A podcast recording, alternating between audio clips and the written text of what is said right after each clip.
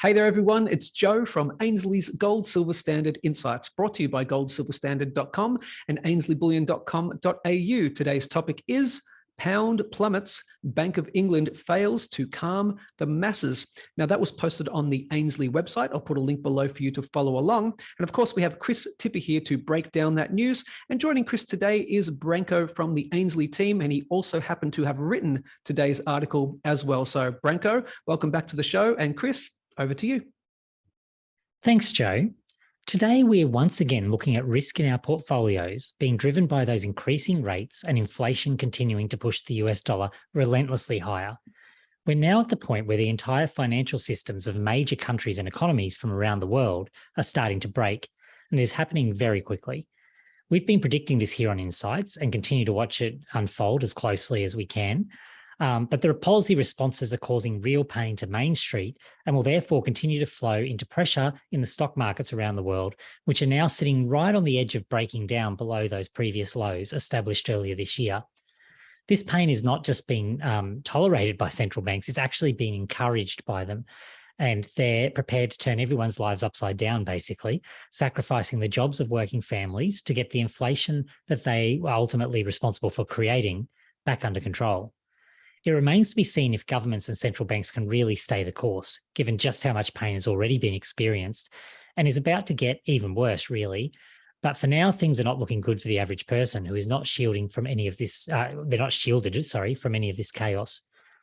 As we're pushing into territory where a supercharged USD entering danger zones um, becomes increasingly volatile, today we have Branko with us to look at what is happening in two economies in particular, the UK and Japan, to give us some idea of what is happening there and what we can expect. These are major economies, so we need to be paying attention and protecting ourselves accordingly, as what happens there could be a dress rehearsal for what happens right here in the weeks and months ahead. So thanks for joining us again, Branko, and thanks for your research into this important topic for the news today. Thanks for having me. Um, the first question I had was, what does a rapidly depreciating pound mean for the UK and its citizens? Because we've seen really the pound just fall off a cliff there. Um, and this is obviously attributed to US dollar strength because that's the flip side of that trade. So, what's that all about? Can you give us a little bit of background on that? Yeah, so I think you said it great that the US dollar is very strong and the pound is very weak. So, it's almost overly exacerbated how weak the pound is. And in terms of how UK citizens are going to be affected by this, you're going to see businesses that require imports, that require, you know, other currencies, right? Yep. They're um, going to have to pay more on the pound.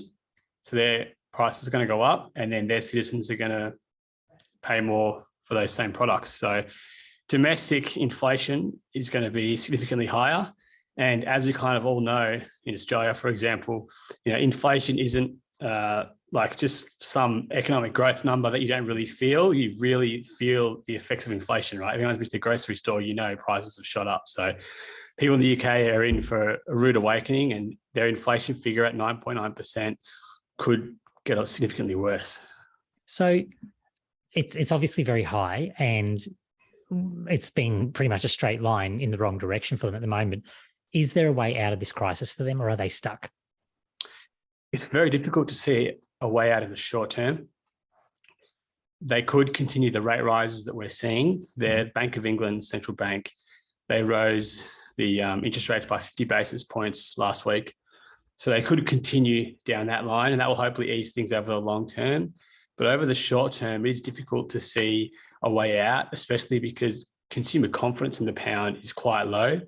And so you're not going to really get that aggressive buying because everyone is really kind of worried about what's going on. So people are staying on the sidelines, they're not willing to buy up the pound. And then as a consequence, you're going to see that high inflation. Sure. So I know, and, and you touched on this a little bit, but really part of the problem, as far as I can see it, is that you have two forces working against each other in the UK because government policy tends to be about um, providing some relief to people as is necessary because they're under a lot of a lot of stress. So does that work though? If you've got the Bank of England trying to increase pressure through increased rates, and you've got the government effectively working in the opposite direction, trying to relieve pressure. Are, are they working against each other? Does does it work? Yeah, I think this is kind of the important point is you've got the government on one side trying to, in my opinion, kind of win votes, if I'm being honest, right? To give all these tax cuts, you know, 45 billion in tax cuts, which is going to increase inflation, and the Bank of England trying to, um, you know, kind of control inflation by raising rates. And so they're not actually achieving any goal, but it's pulling on like opposite ends of the string. They're not targeting in one direction. So it's going to be very difficult to achieve anything this way. And I think, you know, most economists believe that these tax cuts are a poor decision and it's only going to increase inflation and make things worse on top of what we're already seeing. So I, I want to sort of turn attention a little bit to Japan because a lot of people hold that up as the example of what happens when you really intervene for a very long time, because obviously Japan's had intervention for decades now. Um, does the UK situation where they're at the moment relate to Japan's situation in any way? Like, is there some comparisons we can make there about sort of how they how they got into this situation, maybe, or or what happens next based on what we've seen happen in Japan? So in Japan, yeah, this time last year, the yen was at about 110 per US dollar. Mm. And now it's about 145. So it's also seen a massive kind of depreciation. Mm. And I think that there are a few uh, key differences and key similarities that are of interest. So the first one I actually find interesting is that you know their government and central bank are actually working in tandem, unlike what we have in England. So the central bank in Japan aren't raising rates, and it actually makes more sense for them not to do so because their inflation is only about three percent, which is you know half of what Australia is at six, and you know about a third of the UK. Yeah, about yeah. So it makes sense as to why they're not raising rates, and the government is kind of um, toeing that line as well. However, they're also suffering the consequences of not raising rates in this high interest environment and seeing you know a similar depreciation.